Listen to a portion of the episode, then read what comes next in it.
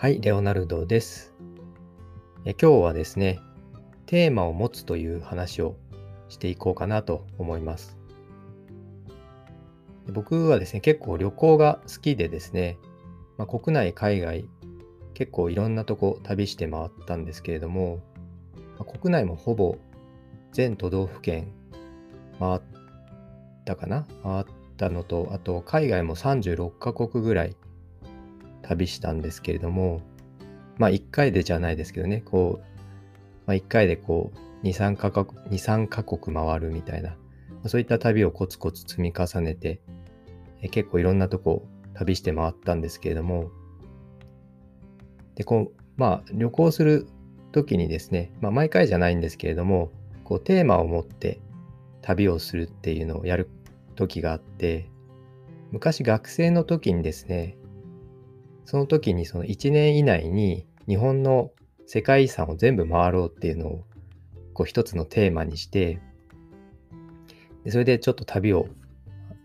あのしたことがあるんですけれどもでその時当時僕東京に住んでたんですけれども夜行バスで一気に山口まで行ってでそこからこう瀬戸内海沿いにこう北上して東京まで戻ってくるみたいなあの青春18切符を使ってこう鈍行で戻ってくるみたいな。でそういったこうプランを立ててですね。で泊まる宿は、えー、ユースホステルとかで1泊もう2000円とか3000円とか、まあ、そういう素泊まりの、えー、安いところを見つけてだいたい7日間ぐらいの行程で旅したんですけどでこう山口からですねまあ、あの世界遺産じゃないですけど錦帯橋っていうこう日本三大奇橋っていうこうアーチ型のこう、まあ、珍しい橋があるんですけども、まあ、そこからスタートしてでこうまあ広島入ると、まあ、宮島と原爆ドームが世界遺産としてあってでこう姫路城があってあと京都があって、まあ、そういった感じでこう世界遺産をこう、まあ、いくつかその時に回ってですね。で、こう、まあ、テーマを持つって、まあ、ちょっと最近ふとこう仕事をしていて、一つのモチベーションのこう、上げ方というか、自分のこうマネジメントの仕方で、ちょっと試してるのがですね、こう1週間の仕事のテーマを決めて、まあ、それに没頭するみたいな、ちょっとそういう今、こう、試みをしてるんですけれども、例えば今週はもうコンテンツを作るっていうこうテーマを、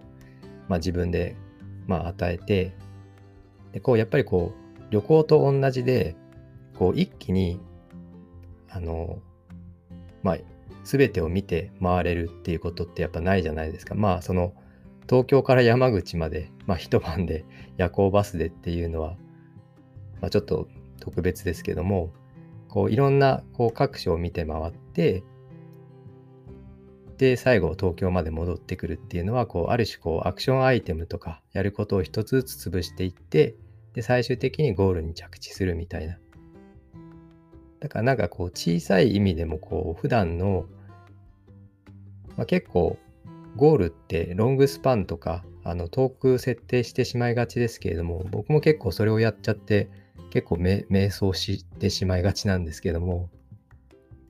なんかそれぐらいのスパン、ももっと言うと、まあもう3日とか1日でもそういうこうスパンで管理できるようになったら、結構、やっぱりこう、アクションアイテムの流度もどんどん細かくしていかなきゃいけないんで、そうするとこう、まあ精度が上がったり、あとこう一歩目踏み出しやすくなるなっていうのは実感としてあって、ちょっとまあこのやり方をそうですね、できる限り一回続けてみて、自分になじませてみたいなと思って、ちょっと挑戦しています。ということで、ちょっと今日はですね、あの、テーマを持つっていう話を、ま、ちょっと旅行と仕事で、まあ、同じような、あの、こう考え方が用いれるかなと思って、ふとちょっと気づいたことをですね、シェアさせていただきました。はい、ということで、え今日は日曜日ですけれども、えっと、そうですね。皆さんもぜひいい週末を過ごしてください。はい。最後まで聞いてくださってありがとうございました。